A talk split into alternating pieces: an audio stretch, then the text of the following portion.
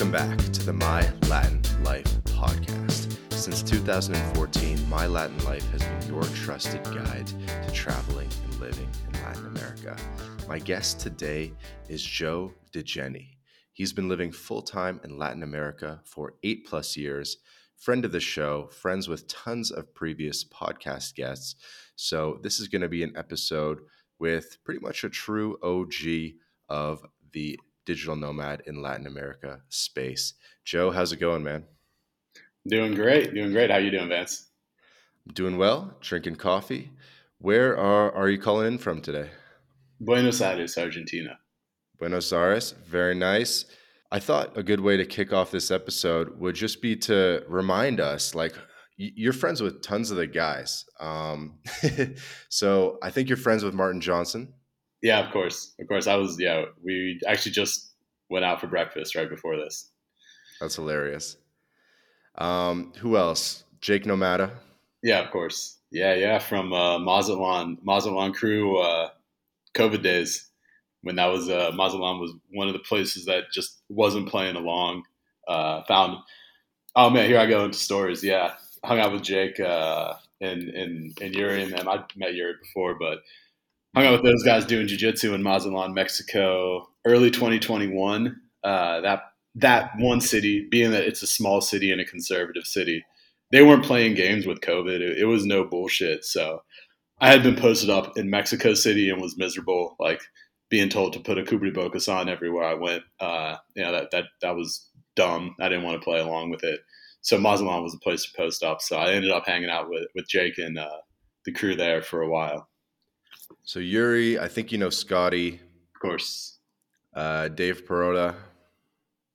Oh yeah, long time Mexico City guy, Dave. Hmm. And do you know OG Vance, the founder of My Latin Life? OG Vance. Uh, mm-hmm. Yeah, it was long time Mexico City. He was there years before I was, I think. Don't don't keep saying his name though, because I'll have to cut that. okay, shoot. Okay, OG Vance. Yeah. OG Vance. I know OG Vance. Of course, yeah, of course, man. He was he's early to the game in uh, pretty much everywhere. So yeah, OG Vance definitely. He was. Uh, it was funny because I had I had known about the blog and the podcast way back in the day, and I just met him out. It was like a, a, a group of us went out to a club, and I was probably chatting with him for like half an hour. He goes, "You, you know." Uh, my Latin Life. I go, yeah, I've, I've read that. I've been reading that blog since I was like, you know, working a working in a factory. My my job after college. He's like, yeah, yeah, that's that's my blog. I go, oh shit, man, I've I've read a bunch of your articles, so I I know uh, I know OG Vance for sure. That's hilarious. Was this in Mexico City? That was Mexico City, yeah. Probably like 2018, 18, 19 time frame. Uh-huh what back. can you tell us about uh, the early days of my Latin life? Reading about it, maybe it inspired you. Oh man, I was uh, when I finished school, I got an environmental science degree, so I was an environmental engineer uh, down in Houston, like the Houston area, and the petrochemical plants. So every day I was going into work, I would be listening to like Tropical MBA podcasts, and then you know it's a factory, so as long as shit's running, I don't really have that much to do. So I would just be reading travel blogs like, God, I wish I was on the beach right now, or like, I, I can't believe I'm I'm I'm doing this shit. Uh, so, so uh, I would just be reading things like, you know, how to travel hack, places to go, where to go in Mexico, Brazil, uh, Colombia was, you know, even popular back then. This is actually like ten years ago now uh, just reading reading blogs about travel, like travel, lifestyle, uh, remote work, Wi-Fi money, all that stuff. You know, it was it was a dream ten years ago, and you know, it sounds funny saying that now because it's such a common thing, but it was a it was absolutely a dream for me at that time. It didn't seem possible. No one in my life at that time would have even told me that it's possible. And here we are, ten years later. It's a completely common thing to be working from home and and getting Wi-Fi money in a job or as an entrepreneur. So uh, it was, yeah, it was like I'll call it like the dream phase where it, it was. It seems so unusual, so crazy that you would go live in another country long term, uh, mm-hmm. you know, adapt to the culture, but still be working and earning money from the U.S. economy. Yeah, I definitely had uh, a similar story where I was uh, working a coding job as a software developer, and I was coding to Tropical MBA, and I listened to psh, probably almost every episode, at least of the first like five years of it. Yeah, yeah, very cool. That was it, man. Just thinking like I had like a 30 minute drive into work and I have to get up early to go because I was doing like uh, like opposite, like going leave, driving outside of the city to the suburbs or like the, the country where the factory reverse commute. Work. Yeah, reverse commute. I was doing that. I would get up early to do a reverse commute and beat the traffic each way. And man, I would just be like, God, why can't I just wake up and open up my laptop and get to work? Why do I have to go to like a like a stinky factory, you know, in, Texas summer, like legit 100 degrees, 110% humidity. I'm going to this like, you know, I might be doing this when I'm 23, but if I'm doing this when I'm 35, then uh, then I fucked up. So I feel you on that. Mm-hmm. And Dan Andrews, founder of Tropical MBA, uh, was a previous podcast guest as well. So you guys can look that up. Um, I was very kind of proud to get him on the podcast because uh, they were a big influence on me uh, early on. Because I think I probably started listening to that in 2000, definitely by 2016. I was listening to the Tropical MBA podcast, and then to interview him in 2021 was pretty cool. Awesome, awesome, cool, cool, yeah, yeah, it was great. Uh, I, I listened to that man. It must have been 2013, 14 when I was when I was listening to Tropical MBA all the time and still had a job. I think I quit my I think I quit my last like corporate job in 2015. So I've been gone for a minute now. I feel like in some ways they made it seem harder than it really was because they'd be like they'd be in Bali at the only internet cafe and they'd be, and they'd be like our internet sucks like we're barely getting by I don't know. And, yeah, I don't know Asia that well. I've I've been to Thailand and Philippines a little bit. I haven't I haven't been to Bali, but man, a lot of the world doesn't have Wi-Fi. Like doesn't have Wi-Fi very good. And I don't know. I think Asia's coming up faster than South America. Mm-hmm. But I would bet man, like geographically, even in terms of reasonably big sized cities, I bet between half and two thirds of cities over a million people in South America or in Latin America don't have workable Wi-Fi. And I mean workable Wi-Fi, we're talking like 30 megabytes download, maybe 10 upload, just workable. Not even two third two thirds of cities with more than a million people. Yeah, I, I would. I mean, without without like writing it all out, you think about it because a million is not a big city there's a bunch that I don't even know what they are all throughout Central America, all throughout uh, like Argentina, Brazil, uh, have a few big cities. Argentina's actually got decent infrastructure because it was founded on foreign investment from uh, mm-hmm. UK and Spain. So Argentina actually has Argentina has good infrastructure, but they just do an absolute shit job of maintaining it. Uh, oh man, I feel like we can just go. I can just queue up an Argentina yeah. rant. I'm, right I'm not now. sure I fully agree with that because I, I, think the Wi-Fi is pretty pretty doable in, in any big city. Don't I mean, get discouraged out there, listeners. I've hopped I've hopped around Brazil quite a bit, and I would say most of it is the majority of Brazil is is like not workable Wi-Fi. Damn. Uh, yeah, but in terms of Wi-Fi speed, reliability, and like you know, un- unless you're gonna rent an office downtown, which would be insane because uh, it's like a three year lease. Like the you know just the majority of those cities, you wouldn't even have a decent space to work from, or it's like really rare to have a, like a like a reasonably comfortable apartment to have a home office in. Mm-hmm. Not okay. all of it. Not all of it. I, like I lived in the South. It's it's definitely nice there, but you know it's it's a huge wealth gap in these parts of the world. So, to any listener, I think we're going to talk quite a bit about Brazil in this episode. Brazil, Argentina, Brazil, Argentina, and Mexico are the yeah. three places where Joe uh, has expertise and opinions. So, we're going to get into that. But I thought we should probably do the listener service of about five minutes of an origin story. Again, our guest is Joe Dejene. You can find him on Twitter at Joe Dejene. I'll spell that out uh, J O E D E J E N E. Um, and he also has a Instagram where you're going to hit 10K followers real soon. Uh, and it's Joe Dando Show. So Joe, D A N D O S H O W. Joe, give us a little bit of your origin story. So I guess you're from Texas? No, no. I grew up in a small town in the Pittsburgh area, born in Ohio. Uh, my pops originally is from Ethiopia, hence the, the foreign last name. There's a bunch of Ethiopians in Columbus, and my parents met there, moved to a small town outside of Pittsburgh when I was a kid for work. And I grew up there, town of 13,000, probably common for uh, your podcast guest. But I grew up in a really small town, no diversity there. Uh, so obviously, I wanted to fuck out. Cold winters, not much sun. I think Pittsburgh has the second least sunlight of any city in the U.S. Fact check me on that, but I read that in a listicle somewhere like seven years ago. So uh, nothing going on. The city has actually revi- revitalized itself through tech, through like Uber and Duolingo having big offices there mm. and several others.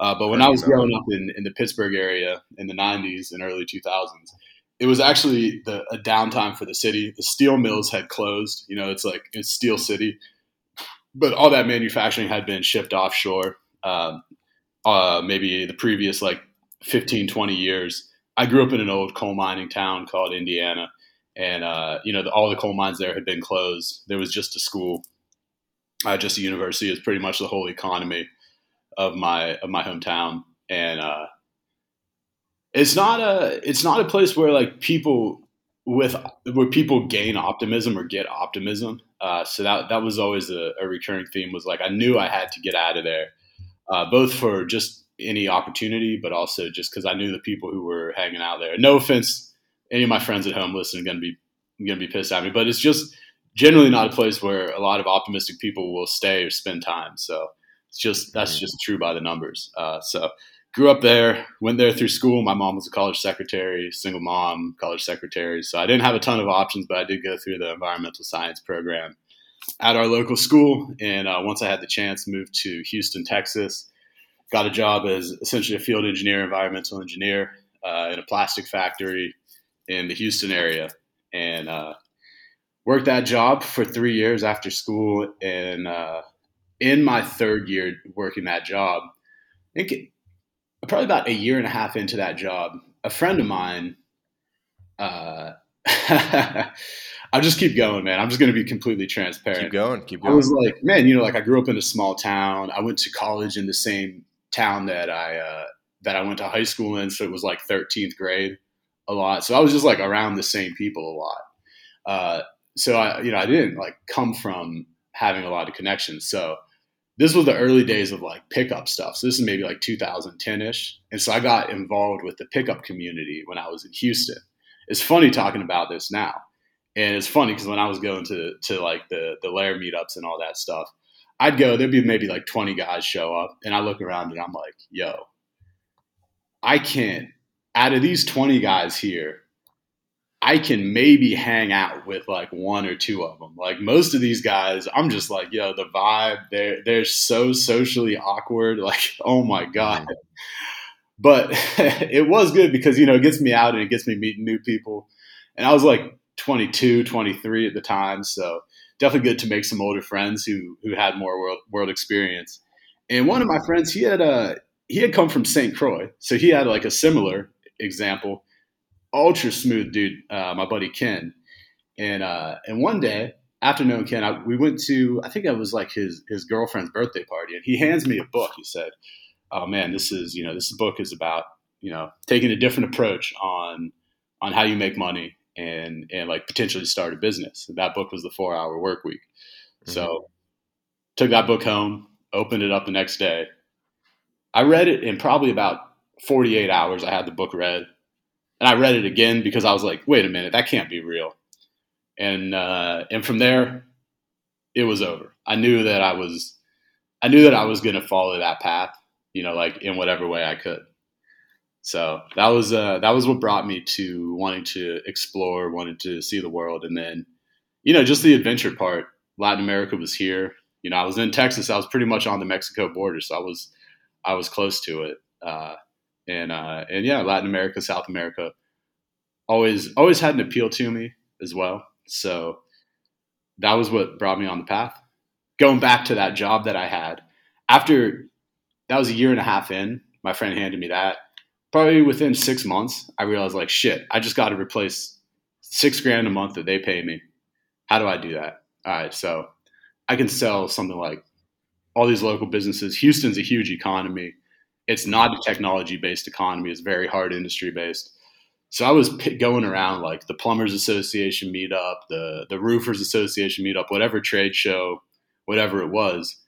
Go there and pitch people, hey, I'll build you a website, I'll set up a MailChimp, et cetera, et cetera. I'll set up like a Pipedrive account for you so you have a pipeline. Because none of these guys, they don't know nothing. It's like, you know, like a guy with a small crew and one or two vehicles mm-hmm. uh, and they just go out and do jobs, but they have no control over over like bringing anything in. So I'm doing this local marketing, like you know, like real simple website, mostly for trades.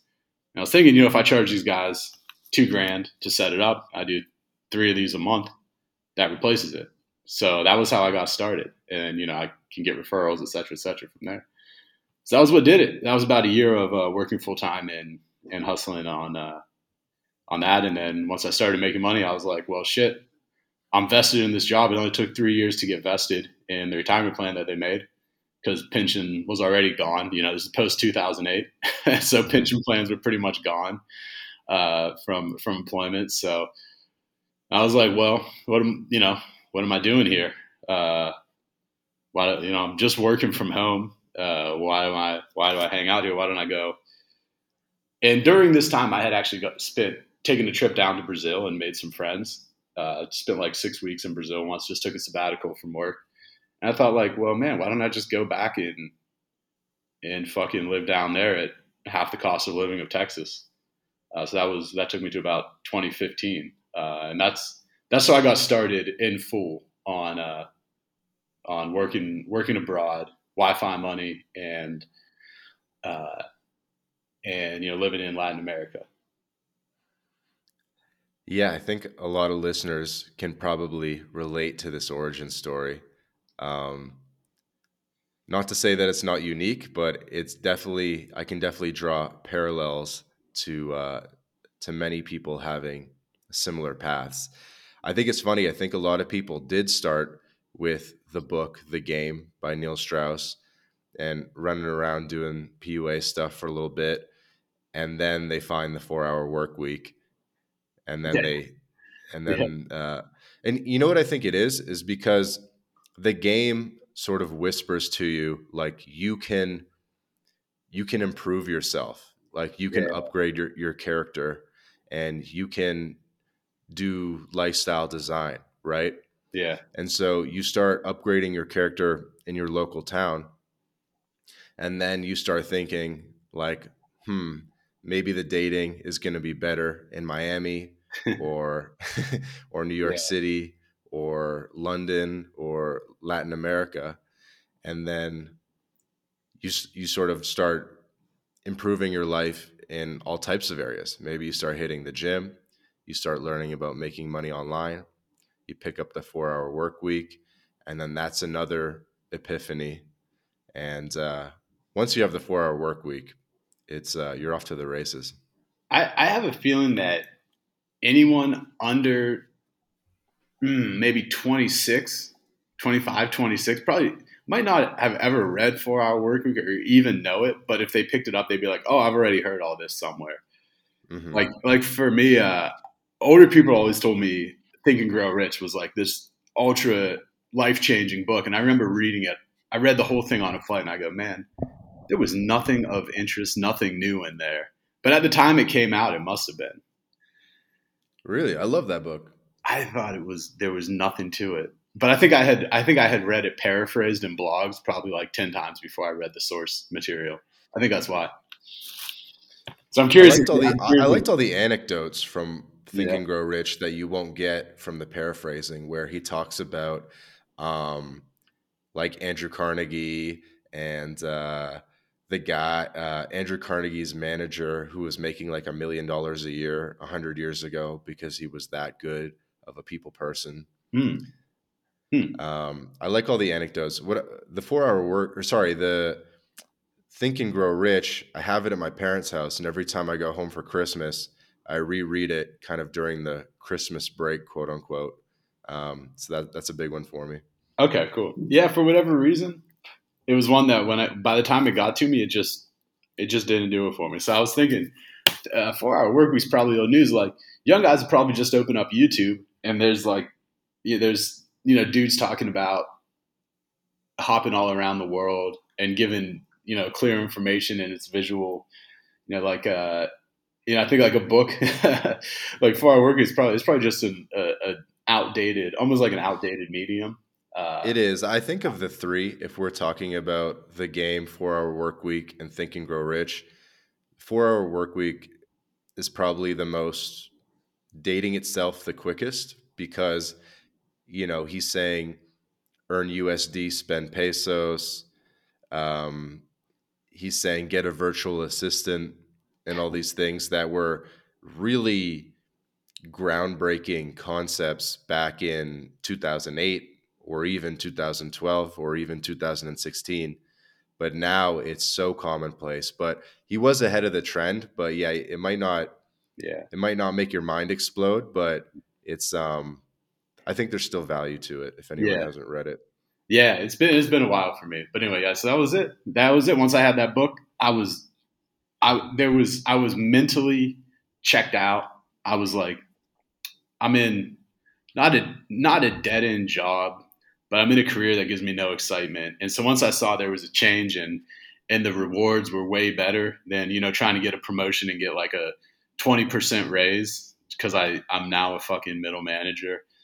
Like that's actually that was just a shitty life track. So uh, yeah, so once I saw that and you know having scalable income and and all that, I was way more just it's just a, a, a just an objectively better life path. So you uh you convince these plumbers to to build their websites. Yeah. And you use that money to make your way to Brazil. Yeah, yeah. Brazil and, and we were talking offline about how even in 2022 no one goes to Brazil. But no. from 2015 to 2017 there must have been no one in Brazil, me- meaning no gringo. Yeah, there was three of us. There was three of us. So I went. In, I went in 2013. I took a sabbatical from work. Uh, I came up with a real interesting. Anyway, forget about the details. But I spent six months in Brazil. It was after I read Four Hour Work Week. You know, I did the Dream Line, and it was like, what do I want to do? And I couldn't think of anything, man. I was coming from a town of 13,000 people. I wasn't really there wasn't really that much encouragement to to dream. Like you know, we grew up check to check so it was just make it to the next payday was like the mentality of of of like you know what I grew up in and what most people around me were doing. Uh, make it to the next paycheck. And so when when I had a piece of paper, what do I want to do? What do I want to be? And what do I want to have in the Dreamline exercise?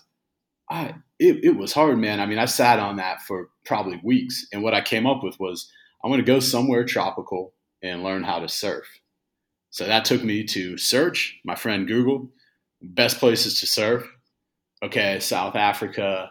Okay, Bali. Okay, somewhere called Santa Catarina, Brazil. And I'd always I'd always kind of had an affinity to South America and Latin America. Like when I was in preschool, I memorized all the countries in South America, even even the ones in you know like the northeast part, like Guyana, French Guiana, and Suriname like those ones that that that always get looked over. I, I had memorized all those countries. I always thought Brazil is interesting. People tell me I look like I'm Brazilian growing up, like whatever the hell that means. And mm-hmm. so I'm like, man, I want to check out Brazil. And you know, like I always heard, like there's a bunch of pretty girls there. So I'm like, man, I want to check this out. Uh, so I went down there. I spent like six weeks there, and man, it was a blast. It was such a fun time. Went out, surfed. I made local friends. I didn't speak a word. I went down there thinking, oh, I mean, everyone must speak English. Man, I was wrong. Uh, I couldn't have been more wrong. I rented an Airbnb, and this is early Airbnb days when it was good. And fortunately, I couldn't talk with the lady who I was renting from. And uh, fortunately, her son spoke pretty good English, and he ended up being my buddy and my translator for about my first two weeks in town. Uh, and he's like, he's like, oh, you know, you should do this. You should go to this place, go to that place. So I'm just being a tourist, going around town, visiting beaches, going going to stop, shops and stuff. I had found a surf instructor ahead of time, so I was going out taking surf lessons. And he's like, take this, take this bus tour. And so I take a bus tour, and the girl is like, the girl that's doing the tour. I'm like, she's pretty cute. She's about my age. I'm like 25 at this time and I'm and I'm like, you know, I'm I'm trying to Mac, but like I don't speak the language, and her English is like real minimal, right? And uh, and so I get her on like WhatsApp or I think it was Facebook. This is this wasn't even IG, so I like had her on Facebook or WhatsApp or something, mm-hmm. and um, and I'm you know I'm, I'm hitting her up with Google Translate after I do the tour. She says, "Hey, uh, do you want to go? It's my friend's birthday. Do you want to go out?" with us. I'm like, okay, cool, because you know I don't have anything to do. I literally don't know anybody around. So I go, to, I go to a birthday party, and uh, I end up staying up. I meet her friends, her group of friends, and there's there's a group of guys my age, and they speak English. And I'm like, this, this is the first people I've met that speak English. This is great. And they're they're all telling me like, hey Joe, you know, one day we're, we're gonna take you out one day. You came here to visit, but just the guys, because all our girlfriends are here. So I go out with these guys one day, man, and you know I'd said that I was I was like you know in the in the pickup thing in Texas, and man, that first time I went out to a club in Brazil, man, I walked in and I looked around. I just had a big smile on my face. I was like, I cannot believe how fine all the women in here are. So that was a man, that was a fun, fun first night. Uh, just everyone's friendly you know, no like bad attitudes. Uh, this is this is Florianopolis, Brazil, uh, mm-hmm. and man, having local friends to just like you know talk us into any club. Had a fun time out, meeting new people, uh, and I ended up just like having a, a rager with these guys, staying out till the sun came up. I remember at one point my friends got in a big argument because we were like you know, we're like spending money, and these guys had some startup that they were all involved in the same startup, and they're we're out like buying bottles. They're like, hey, yeah, we got to work. We don't have all this money to be spending.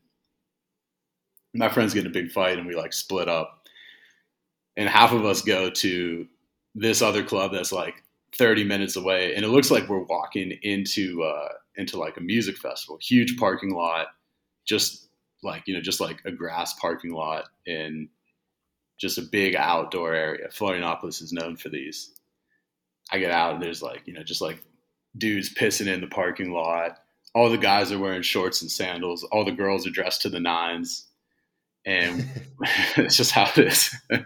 it's just how it is. And uh and we and we roll in there. It's just like every club we went to was just like better than the next one. So we end up hopping like three or four clubs in the night when the sun comes up all friends together. And I just remember thinking, like, man, like I, I can't believe people just live like this. Like this is this is crazy. I'm used to bars closing at two, and then maybe we can find an after hours spot until four. You know, this is it was just so much better than anything I had seen my first time going out in Florida. So that was uh that was a really really good time. Uh, it's only been since last year since I went back. You know, things change, everything ages. Uh, but yeah, that that was uh, really really good. So I always wanted to go back after that, and so I went back, lived there 2015, and really randomly got connected with two American guys. One was uh, was my homie who I met him there, and he had been surfing all around like Central America, real serious surfer. Uh, he's still living in Brazil, and he just went there because Florianopolis is one of the best places to surf. If you're trying to surf regularly, uh, it's it's one of the best places really in the world to do it.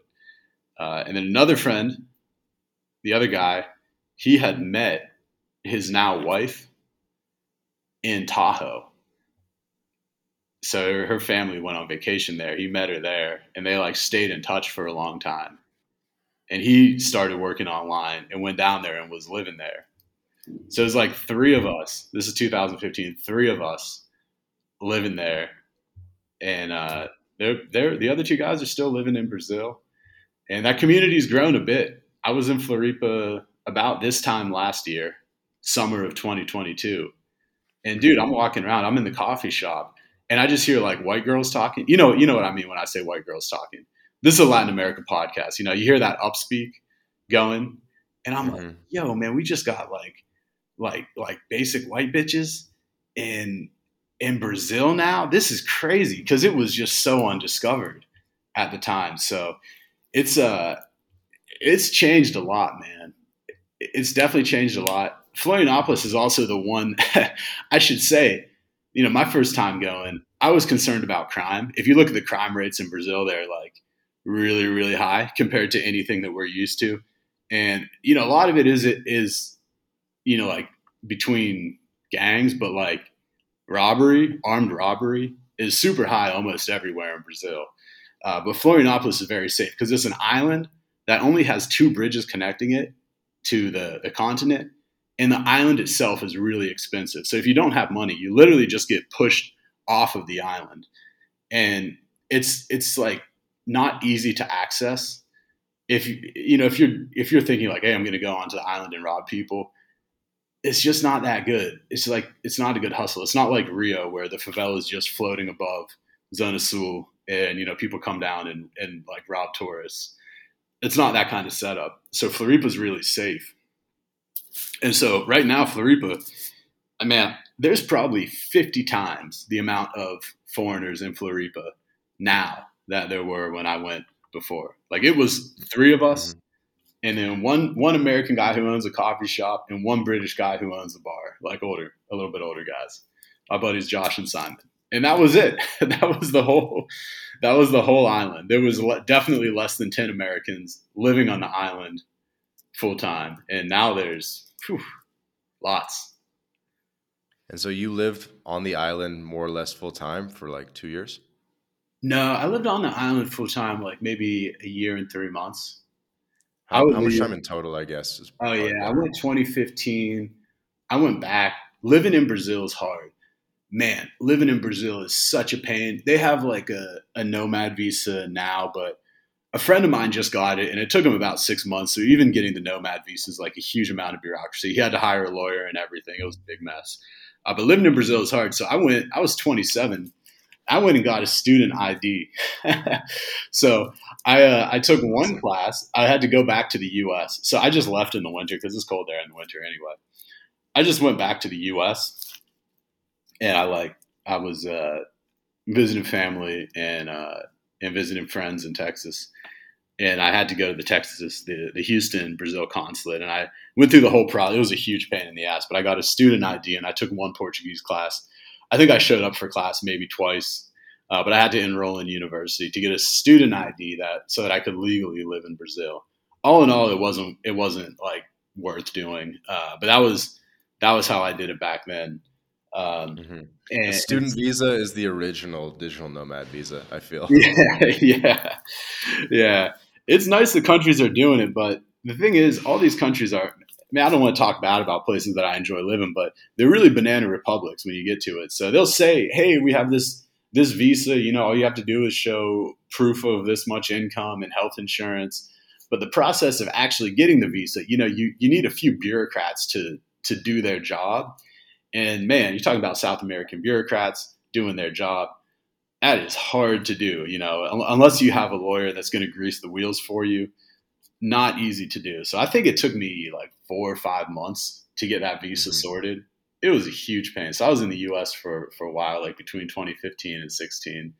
Uh, but also it was winter, so I wasn't in a huge hurry to to get back. So you get the student visa, yeah. went back to Brazil, spent like another 10 months there. I think I spent like five months, and then spent another 10 months. Uh, and at that time, I was going back to the U.S. Stopped in Mexico City planned for 10 days, ended up staying there for like three years.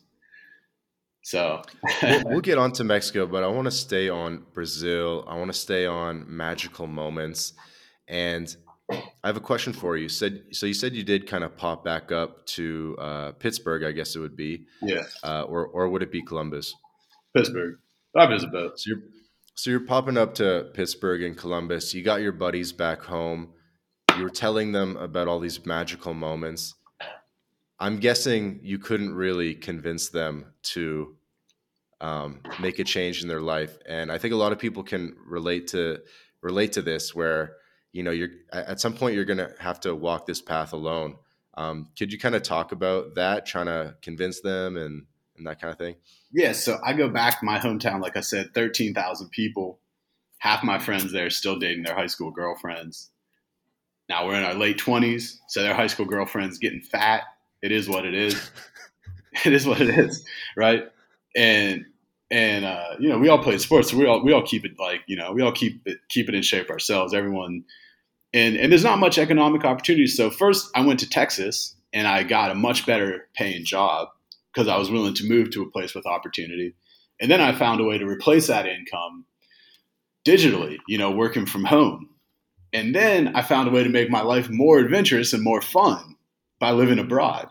And so I'm going back, I'm telling the guys, hey, look, I set, you know, I set up a business, I do this type of consulting.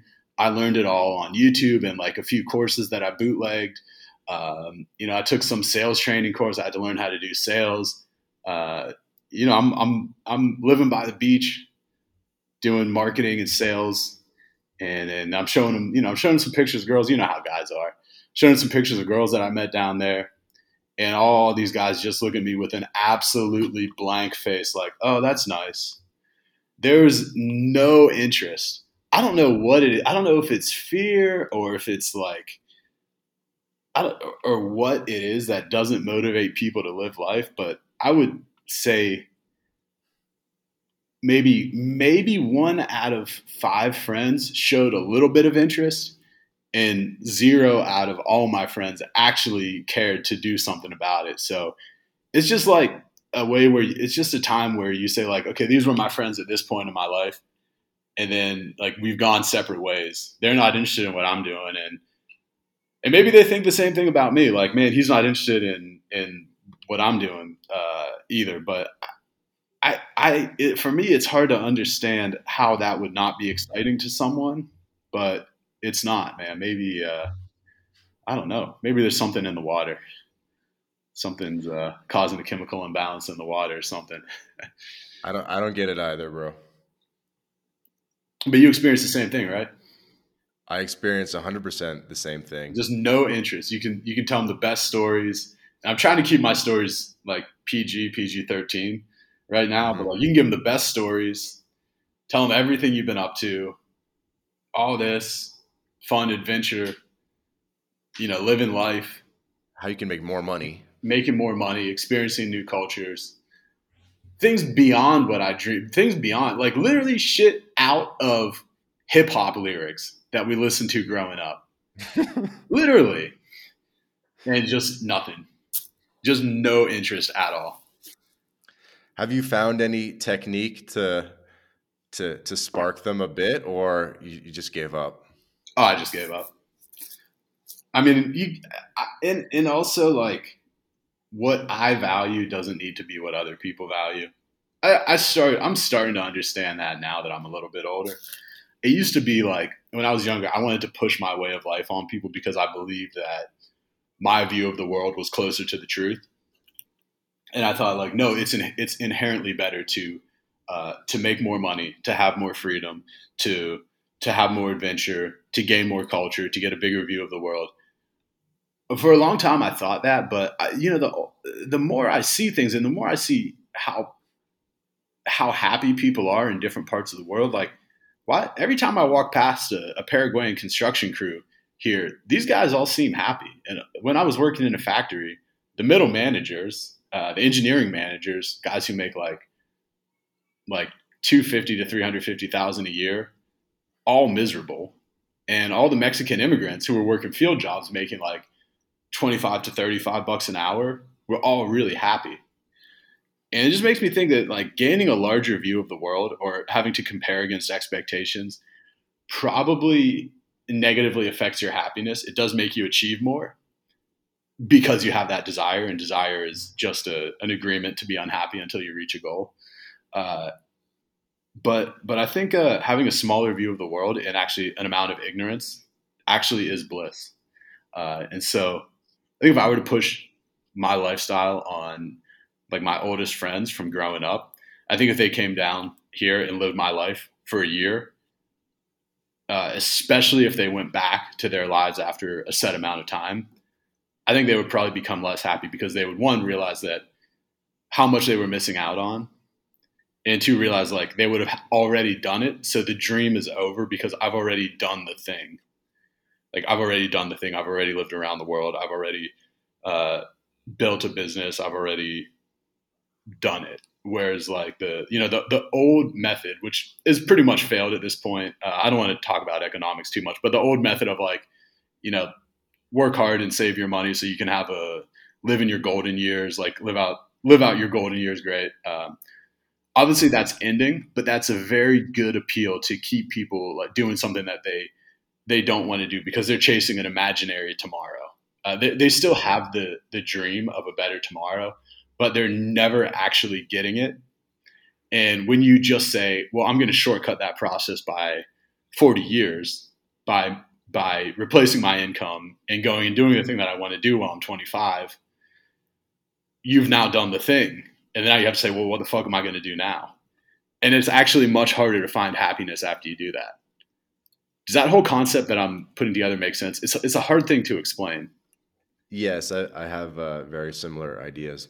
Yeah. So so I think that now after and and what I'm talking about is true in my life. Having done these things, having having lived, you know, like I make my list. This is what I want to do over the next five years, and I I do at least say I, I write down five things. Maybe I get three of them done. It makes me less. My happiness is is lower because I've already done it, and so you have to find new things to pursue uh, to to make to stay happy. Like um, yeah, I think I think you're showing a good level of maturity just to say, you know, my truth isn't necessarily their truth. Yeah, yeah, yeah, it, and it's hard because I would be like, my friends would. I'll give a, more concrete example of this. Like my friends would invite me back, like, "Hey, I'm I'm getting married." I'd be like, "Man, getting married is retarded. Do you have any idea what the stats on that are?" And it really wasn't until last year. I went, I took five, six years off of going to any weddings. And I realized I went to my friend's my friend's wedding last year. This is actually in Florida, and I realized, man, it doesn't mean anything to me. Like to me, it's like, hey, I have the, I have this great relationship with my girlfriend. You know, we we have, you know, we're loving, she's carrying all this. Let's get the government involved. I like, wouldn't this relationship be so much better if the government was involved? To me, that's marriage just marriage, you know, relationships that that can work fine, but why does the government need to be involved? Uh, and so I always thought that like the actual ceremony was stupid, but I realized, and I still do, uh, but I realize that it has value to, you know, the people that are doing it, and so it matters to me because it matters to my friends. You see what I'm saying?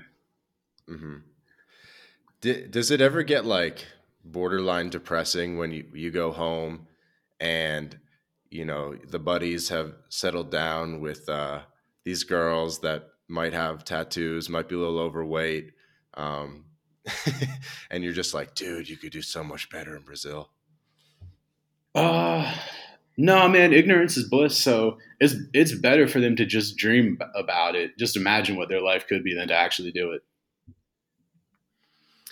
have you ever had anyone visit you in like eight, ten years abroad? Mexico, yes. Yeah, yeah. One of my oh man, I got a, I got a yeah, yeah. A uh, good friend of mine who stayed in my hometown, but he's he's pretty smart. Like he has a he owns a, a, a local business. He even he even trades. Uh, he got real into trading shit coins, but he made some money doing it. So he was kind of worldly, but he just stayed in stayed in our hometown he came and kicked it with me in Mexico City for a while. So one friend in eight, ten years. Yeah, from yeah, yeah. From from like high school. Yeah, from from high school, yeah. Yeah, I think that's one of the realities of this is um you're it's not that you want to like detach from your previous life, but it just kind of happens. Yeah. Yeah, that's exactly it. Yeah, you just have to accept that it happens. But I will say, like I'm in Buenos Aires now, and I spent the last. I came here September, so I've been here like three months, four months now. One, two, three, four. Damn, I've been here four months now. And before that, I was all around Brazil for like the last year and change. That's why I'm saying the Wi-Fi is bad, man. Dude, Northeast Brazil, you man. Oh, you've been doing you, Good, good. You'll go to fucking four different coffee shops before you find one that you can get 20 megabyte up uh, download speed on. It's it's bad.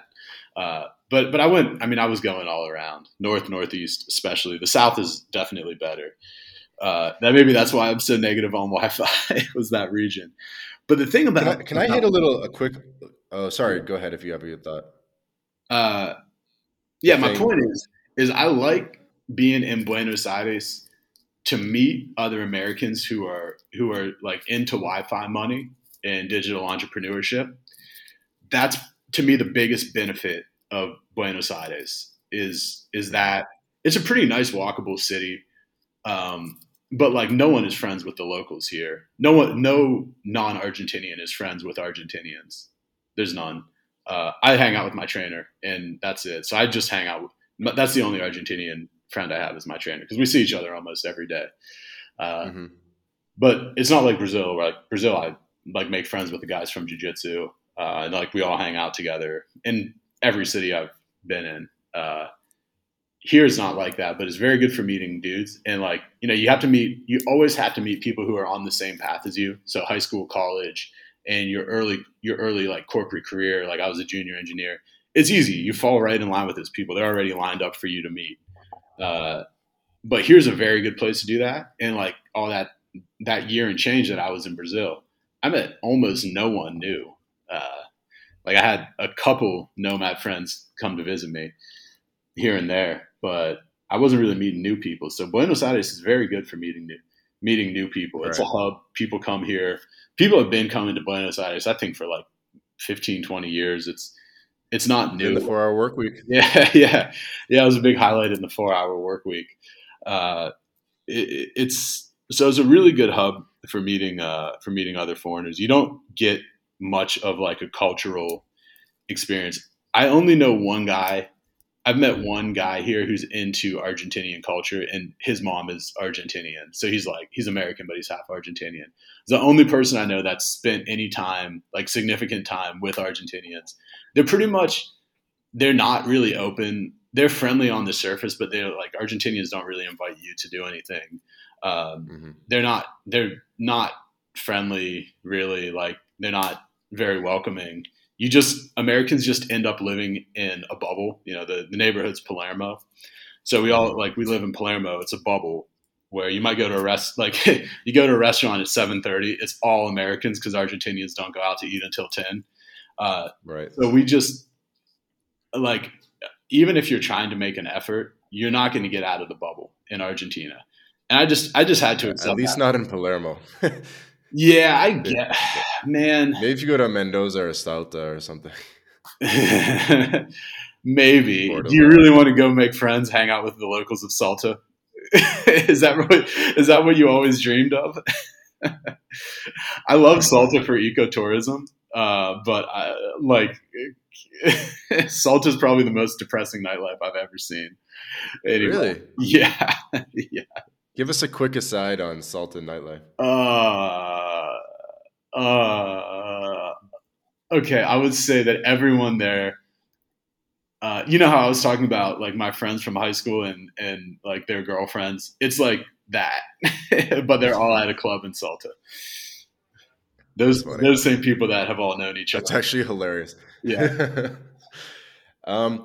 Yeah. So I guess it kind of it's an interesting question you're talking about, which is authentic LATAM experience yeah. versus gentrified gringo vortex zone that has good networking. Yeah. And so that might be Buenos Aires, Medellin, Playa del Carmen, Mexico City, maybe Panama City, uh, yeah. versus a more authentic experience, maybe and, going to the Cordobas or the Pueblas of the world. Yeah, and, and, like my friends who have been in Latin America for a while, this is this is a mental shift that I'm dealing with. Is my friends who have been doing Latin America like three, four, five, six years, they all hate the new, you know, the new Americans showing up. They don't speak no Spanish. I don't know where everyone's from, but all these guys upspeak. They always talk like this. Oh my God, we're gonna go to the cafe and then we're gonna go to the thing. I don't know where these dudes are coming from that talk like this. I never saw them in in Pittsburgh or in Texas. Uh, I guess they're coming from New York, but it's definitely not dudes that I hung out with when I was in the U.S. So it's weird that I see them now in Mexico City in Buenos Aires, and uh, and, and so the the knee jerk reaction to with that most of my friends who have been in Latin America for a long time is they hate it because these guys come, they're you know now we're not so special in the eyes of like the the for our dating options we're not like this exotic foreigner because now there's just a whole bunch of dudes added to the market. Uh, the cost of Airbnb is, I mean, this one sucks, but the cost of Airbnb's gone up like four or five times since 2020, since since mm-hmm. uh, the pandemic. It's just gone up an insane amount uh, because the demand for short term rent is so high, and then like they've added hotel taxes. There's there's a couple things going on there, but short term living is way more expensive because Americans are terrible travelers too. You know, they show up, they don't they don't negotiate, they don't try to get a deal. They literally just say that's cheaper than it costs in the U.S. and just just book a place. Uh, and so it's easy to say like, man, all these fucking gringos showing up, they're ruining things. You know, everything used to be better, used to be cheaper, used to be uh, used to have better dating options.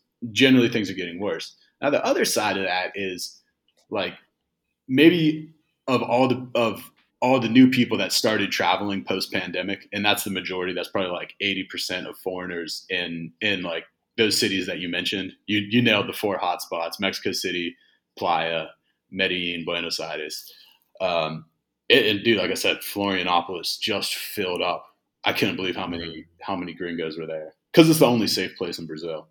Uh, and there, there's so many, but it does create an opportunity to even though you you have a less authentic lifestyle and locals will put you in that foreigner category, it's it's hard to it becomes an us versus them thing. It still gives you an opportunity to meet people who are working on dope projects, who like who are ambitious and and are are working on cool stuff while you're still getting most of the benefits that you used to have from living abroad. So I try to always take an optimistic view on things. I know pessimism's easier like it's always easier to just get negative. Oh, these guys are these guys are fucking up the Airbnb prices. But I gotta say, in my few months in Buenos Aires, I have met some dudes that like I definitely want to stay friends with over time. Like people who who are like really impressive in uh, you know in, in the marketing space, tech, real estate space. So it is a benefit. Uh, I, you know, I know probably most people who are OGs don't like the new influx. I just take the good with the bad. You know everything everything in life is a trade-off. Right. Nothing's because we complained about we complained about low iq before. Yeah. And i mean that that comes with a bit of a, a price tag. Still cheaper than being an sf yeah. Yeah exactly. Yeah uh, yeah and like man i definitely make friends everywhere i've been in brazil. I make i make local friends. And a lot of my friends a lot of my brazilian friends are entrepreneurs. They have businesses mostly local businesses and that's definitely cool but it's a totally different type of business than what I have. You know, I'll look over their Instagram and be like, "Yo, you need to be posting more reels," but like that's about the most I, I'm going to tell them. Like, yeah, uh, you need to, you should make better content. Hire a hire a college intern to do your reels for you, and and mm-hmm. post them on TikTok and Shorts too. Just like real simple stuff, but like you know, that's not the main focus of of their local business. So uh, it's cool to meet people who are like more on the same path as me, and then I can like you know like fuck off to some unknown city in like Cordoba and and if I want to get the more authentic experience, go like spend a, a little time there. So you uh, you mentioned something offline that I do want to dig into. Yeah. Which is that Argentina is not the spot. It's just cheap. Do you want to elaborate on that a bit? Yeah, in my opinion, yes. Um, like I was saying, like you just live in a bubble here. And I think probably most travelers prefer that. Like people just, people want to do exactly what they do at home, but they just want like their waiter to have an accent and be like, oh, look at this. It's so much different. that's really what I think most Americans want. And so, do like average American do come to Argentina. Argentina doesn't check a lot of boxes other than being safe, walkable, and cheap. Uh, those would be the boxes it checks. The ecotourism here, if you like mountains, is good. Uh, we just did Bariloche over over uh, Christmas and New Year's. Really beautiful out there. Uh, Salta Salta's nice. Um, Cordoba Mendoza look nice. I haven't been to either one yet. Uh, Argentina, I think it, it could be okay, but the big thing is if you're trying to live somewhere, if you want to have a cultural experience, I don't think Argentina is the spot. Mexico really was the spot, but I don't know how strong the us versus them culture has gotten in Mexico City because I've been gone for a while. Uh, I definitely had local friends and got into local Mexican culture when I was living there, but there's an extreme, well, from what I hear, there's a lot of negativity towards Americans. They have an immigration problem of Americans coming to Mexico and gentrifying the nicest neighborhoods, so Mexicans get pushed out. Uh, so I believe, and I'll have to test this because maybe it's not as bad as I thought, but I believe, and also like, oh my gosh, okay, I go into dating topics too quick. We're going to not get into that, uh, but there's there's a lot of uh, a jealousy between like Mexican guys and American guys showing up. Uh, look up the word malinchista or Malinche, and then you can see the story on that. Um, but I believe there's a very strong us versus them in Mexico City. That's always been the case in Playa and uh, Playa and Cancun, but I think that's really growing. So Mexico was the spot to to to get a really good cultural experience. It may be elsewhere in Central America now. Um, man, I don't even know about Colombia because I think Colombia is the probably the most dangerous place in terms of the severity of what can happen to you there. It's probably the most dangerous place mm-hmm. in, in, South America. Like, you know, someone might pull a gun or a knife on you in Brazil and take your wallet and phone, but Colombia, the risk is is getting drugged with GHB, which at the wrong dose can kill you, and robbed of everything, including your crypto if you have your key phrase on you, and getting into your bank accounts and liqu- uh, liquidating your bank accounts. So, uh, where do you get a cultural experience? damn, I guess I just crossed off. Uh, I guess I just crossed off uh, uh, Argentina. I just kind of crossed off Colombia, or at least the risk the risk of bad things happening in Colombia is very high. I would say I, Mexico, I think Mexico is still good. I mean, yeah. dude, I'm still pulling up to yeah taquerias and sitting on plastic chairs, plastic table, oh, plastic so plates. Yes, that's that's all I need. Oh man, that does sound good. I guess Mexico outside of the Yucatan and outside of Mexico City, there's really not much. Uh, this is funny, man. Mexico City had COVID laws so strict, dude. I thought I was going to get my Uber account banned because I was getting reported this this guy had his nose out of the mask like little stuff. I, I like I was getting reported for not using hand sanitizer. You know, like it was crazy. Uh, so I was trying to I was trying to make Mexico work. This is like 2021, early 2021, and I can I was convinced. I, I, was doing jujitsu in Mazatlan, and one of the guys from my gym, he had an MMA fight in Durango, Mexico, and so me and the crew, Jake and them, we went to uh, we went to see to see our homie fight, and uh, we were in Durango like 48 hours. And I don't know what it was, but I, I just had no expectations for it, and I was like, "This is kind of a nice city." Like I think we found we found like a nice restaurant. We definitely had good food. Of course, anywhere in Mexico you can. Uh, we went out one night and like people seemed friendly and open. And I had this idea. I was like, dude, I think I might have found a gym so I convinced two other friends, like, "Yo, guys, let's hit up Durango. Let's go do Durango for a week." And, and a couple of the of the Mazatlan guys were like, we were getting excited because you know Mazatlan's boring. Mazatlan's boring. Like, there's nothing to do in, in Mazatlan. So I get a couple friends like, "Yo, man, let's go do a big weekend Durango." We get to Durango, dude. I thought Mazatlan was boring. It, it Durango has absolutely nothing to do. I mean, you can get the authentic experience, but there's nothing going on. We went out. We went out uh, like Friday and Saturday night, and we knew everyone from the the social scene by Saturday night. We had already talked to everybody. it was like there was just nothing going on there, and it and and I mean we it was like a weekend off, so we were just like out like you know bar crawling in the afternoon on uh, on Saturdays, Saturday and Sunday, and there was just absolutely like nothing to do in that town. And on top of it, when you walk down the street, there's dust because you're like out towards the desert. It's West Mexico. And so you're just walking down the street and the wind blows and dust just blows in your face. so, and like uh what's it called? Uh like a hay bale thing. Yeah, yeah. comes, yeah. comes rolling in. Yeah, that's Durango, Mexico. I there was a time when I thought that was gonna be cool. Uh, I mean, you can go it's it's good to explore, but uh, as far as having a, the authentic experience, man, these phew, these small towns are like they, they small cities still have it, but I think you want to do it in a small town with nature, right? So like yeah. San Cristobal las Casas comes to mind. Mm-hmm. Obviously, that's a little more backpackery now, mm-hmm. but you got to do one that's like in the mountains or, or near some nature. Oh man, San Cris in uh, in Chiapas. Yeah. Mm-hmm. Oh, amazing! It's been a couple years. I went to Chiapas. I have kind of a funny Chiapas story. I went and uh, like for anyone listening, Chiapas, Mexico is it's on the Guatemala border, and it's the like the least discovered part of of Mexico. There's a lot of forest.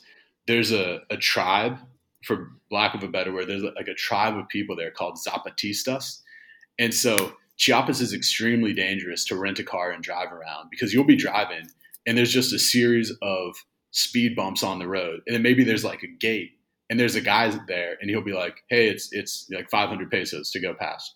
But there's no reason why. They just have a gate and there's a guy collecting money. So if you go with a guide, the guide is going to be like, no, no, I only have this. And they'll do their thing and then you're going to be okay. He'll pay them like a little bit. If you go as a foreigner, now, you know, these people there's no economic opportunity there either. Now, like the Zapatistas, organized group, know that there's just a group of foreigners in a rent, rental car that are just perdido, just lost, driving around. And this guy might, he, he's going to punk you. He's going to say, give me 20 bucks to, to drive through, like 500 pesos. And you just hand it to him because that's how foreigners are. Like, oh, okay, this guy's a sucker. And he's going to radio his friends, hey, we got a sucker. He's coming your way He'll be there in 20 minutes. so, so quick, set up a roadblock. Yeah, so Chiapas is known for Zapatistas, uh, and it's known for for I think like the average resident or average adult in um, in Chiapas, Mexico, drinks 2.1 liters of Coca Cola per day. Fact check me on that stat, but it's like the highest. It's a lot. It's a lot. It's the highest in consumption. Yeah, you're correct in the world. So that's what's going on in Chiapas. But it's also really, really beautiful, unique place. And so I tried to organize. I, I, I did. I organized a tour with like a group of friends, but it was very hard to get details of what the tour was going to be. It was four of us, and I was trying to organize like a private tour, and I didn't even know until like the day before the tour that it wasn't a private tour that there was other people, and I'm like, man, if it's a Mexican family, you know, it's like four of us. We're we're young. We're adventurous. If it's like a Mexican family, they're going to be moving slow and like, you know, it might it might make the whole thing less cool.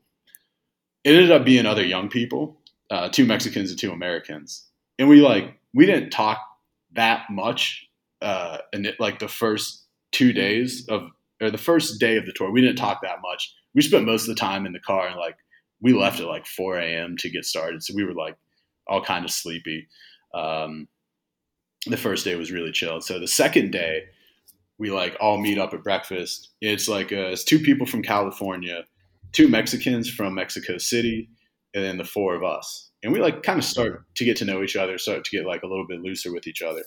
And then we're going to uh, like a really famous ruin site. I actually don't want to say what it is, uh, but we're going to like some ruins that are on a lake on the the Guatemala Mexico border. I'll say what it is. Was this with Jake Nomada? No, no, it wasn't with Jake. It was with okay, Martin. It was, did a similar one. It was with Martin and my buddy Dana and his wife Enten.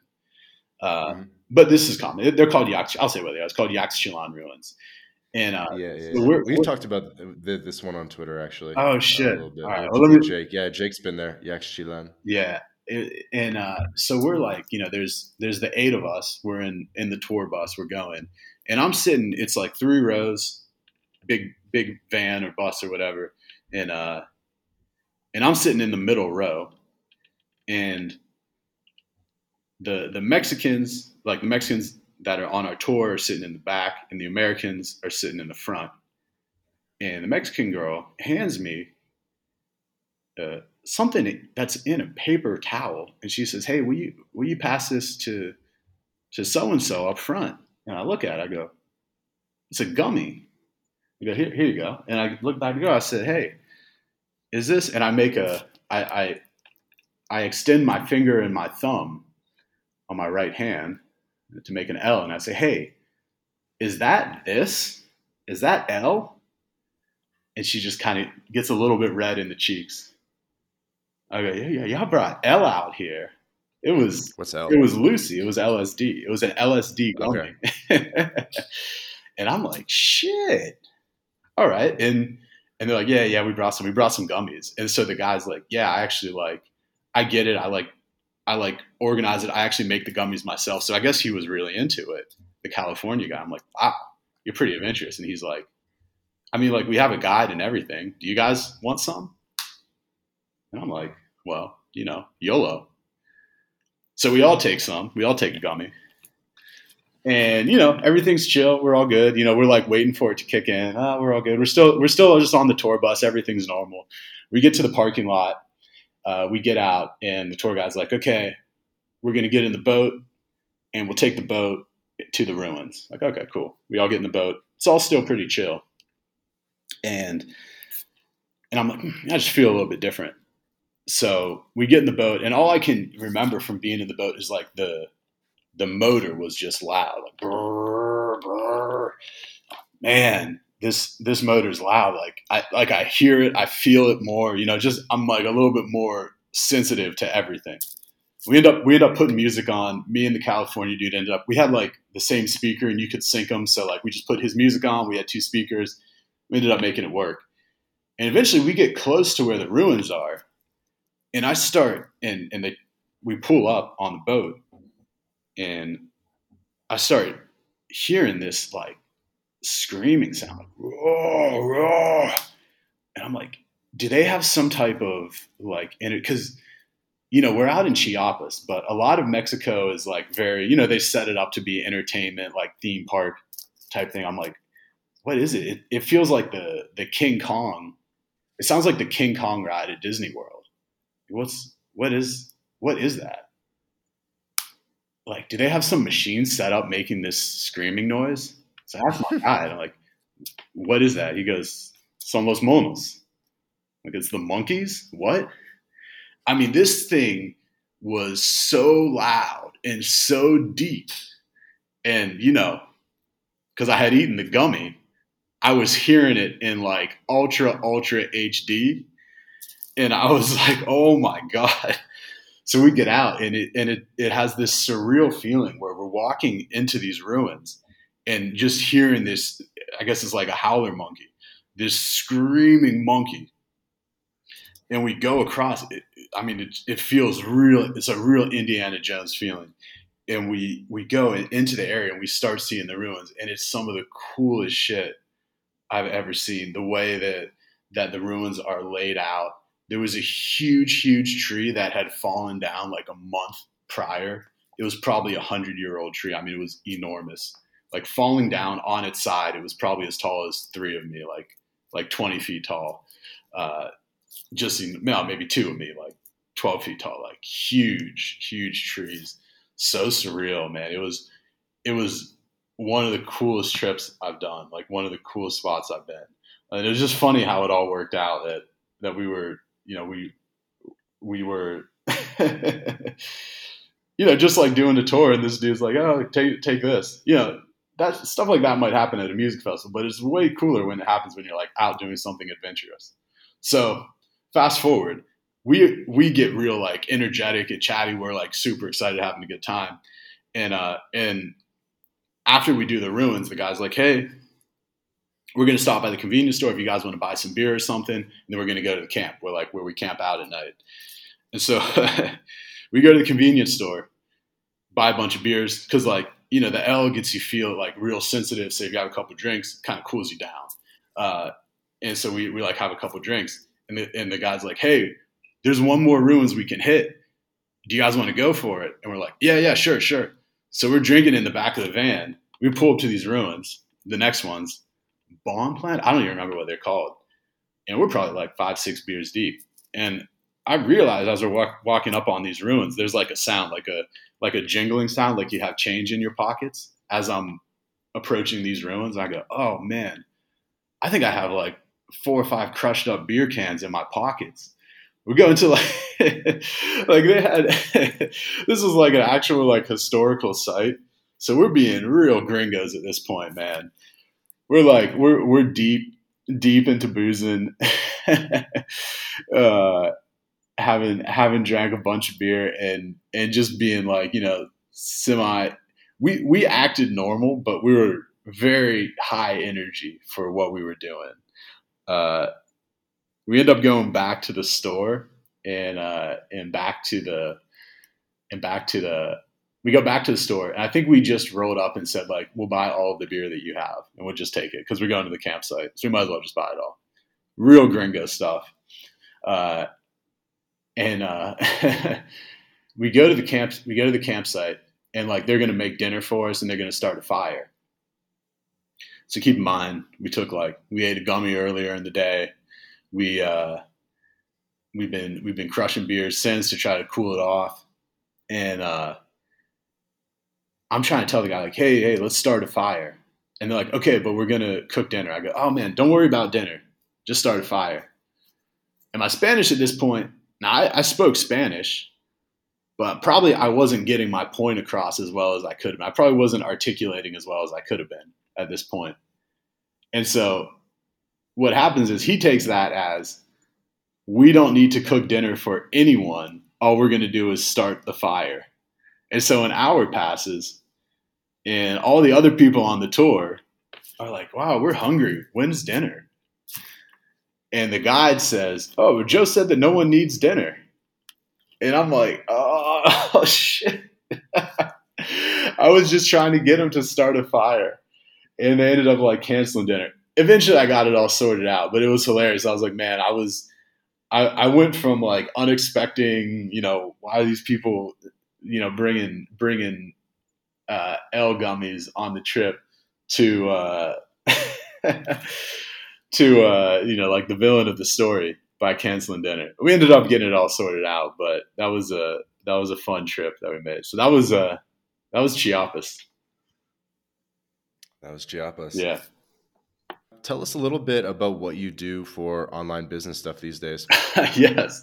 Yeah. Uh, okay. So uh, our, our core uh, our core uh, service that we provide is we help grow D2C brands through uh, search and paid ads. That's what we mainly do. I did that. I do that under the company Duckweed Media.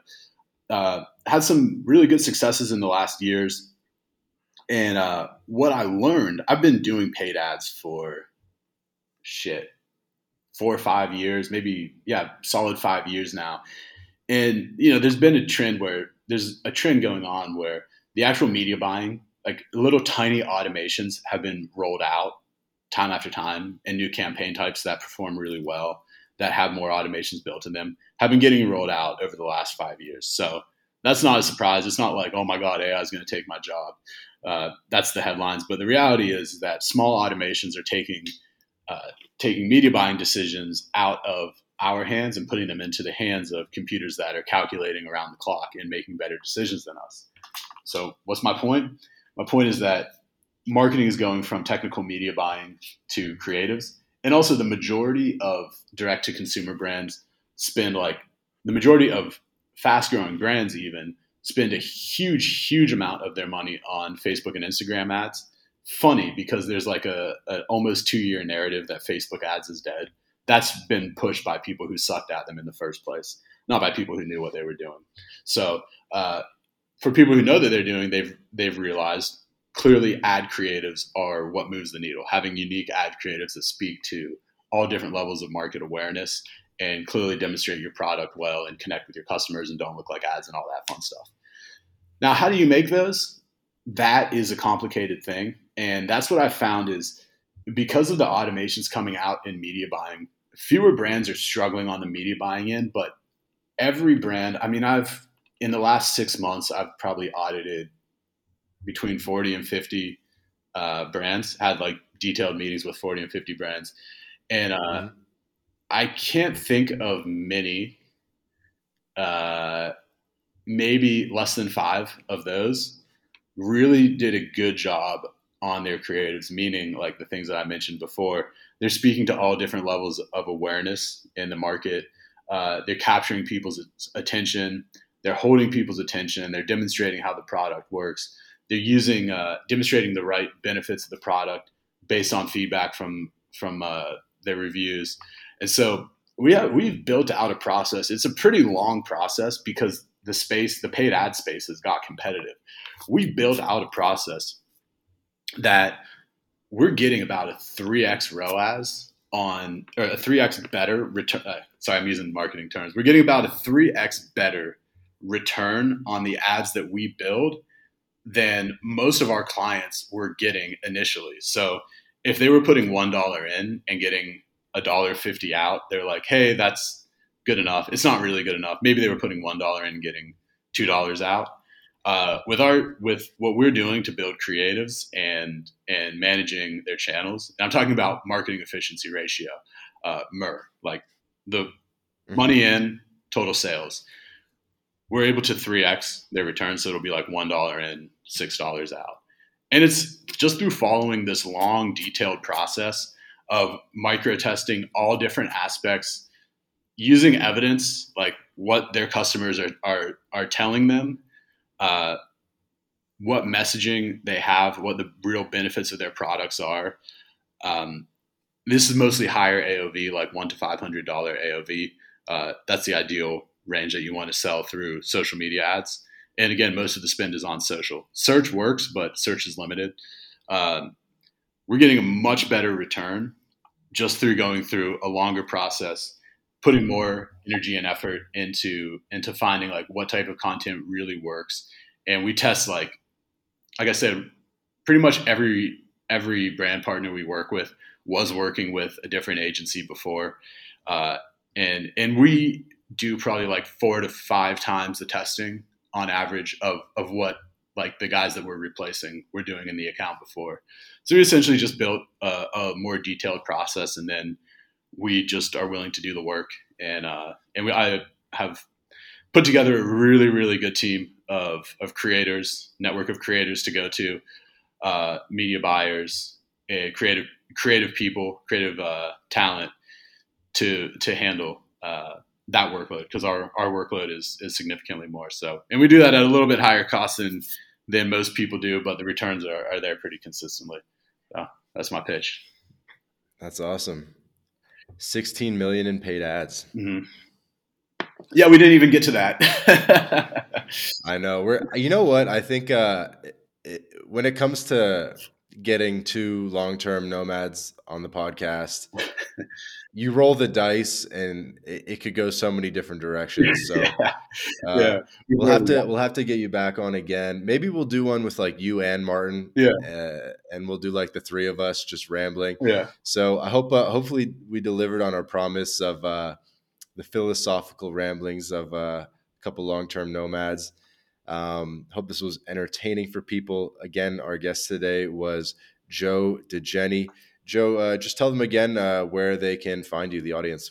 Yes, if you like hearing me ramble and you want me to ramble via text, or if you want me to tell you what's going on with your ad creatives, hit me up on Twitter. It's the best way to reach me at Joe Dejene, J O E D E J E N E.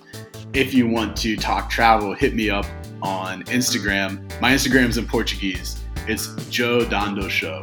J O E D A N D O S H O W. Awesome, man. Well, Joe, thank you for the show today. This has been another episode of the My Latin Life podcast.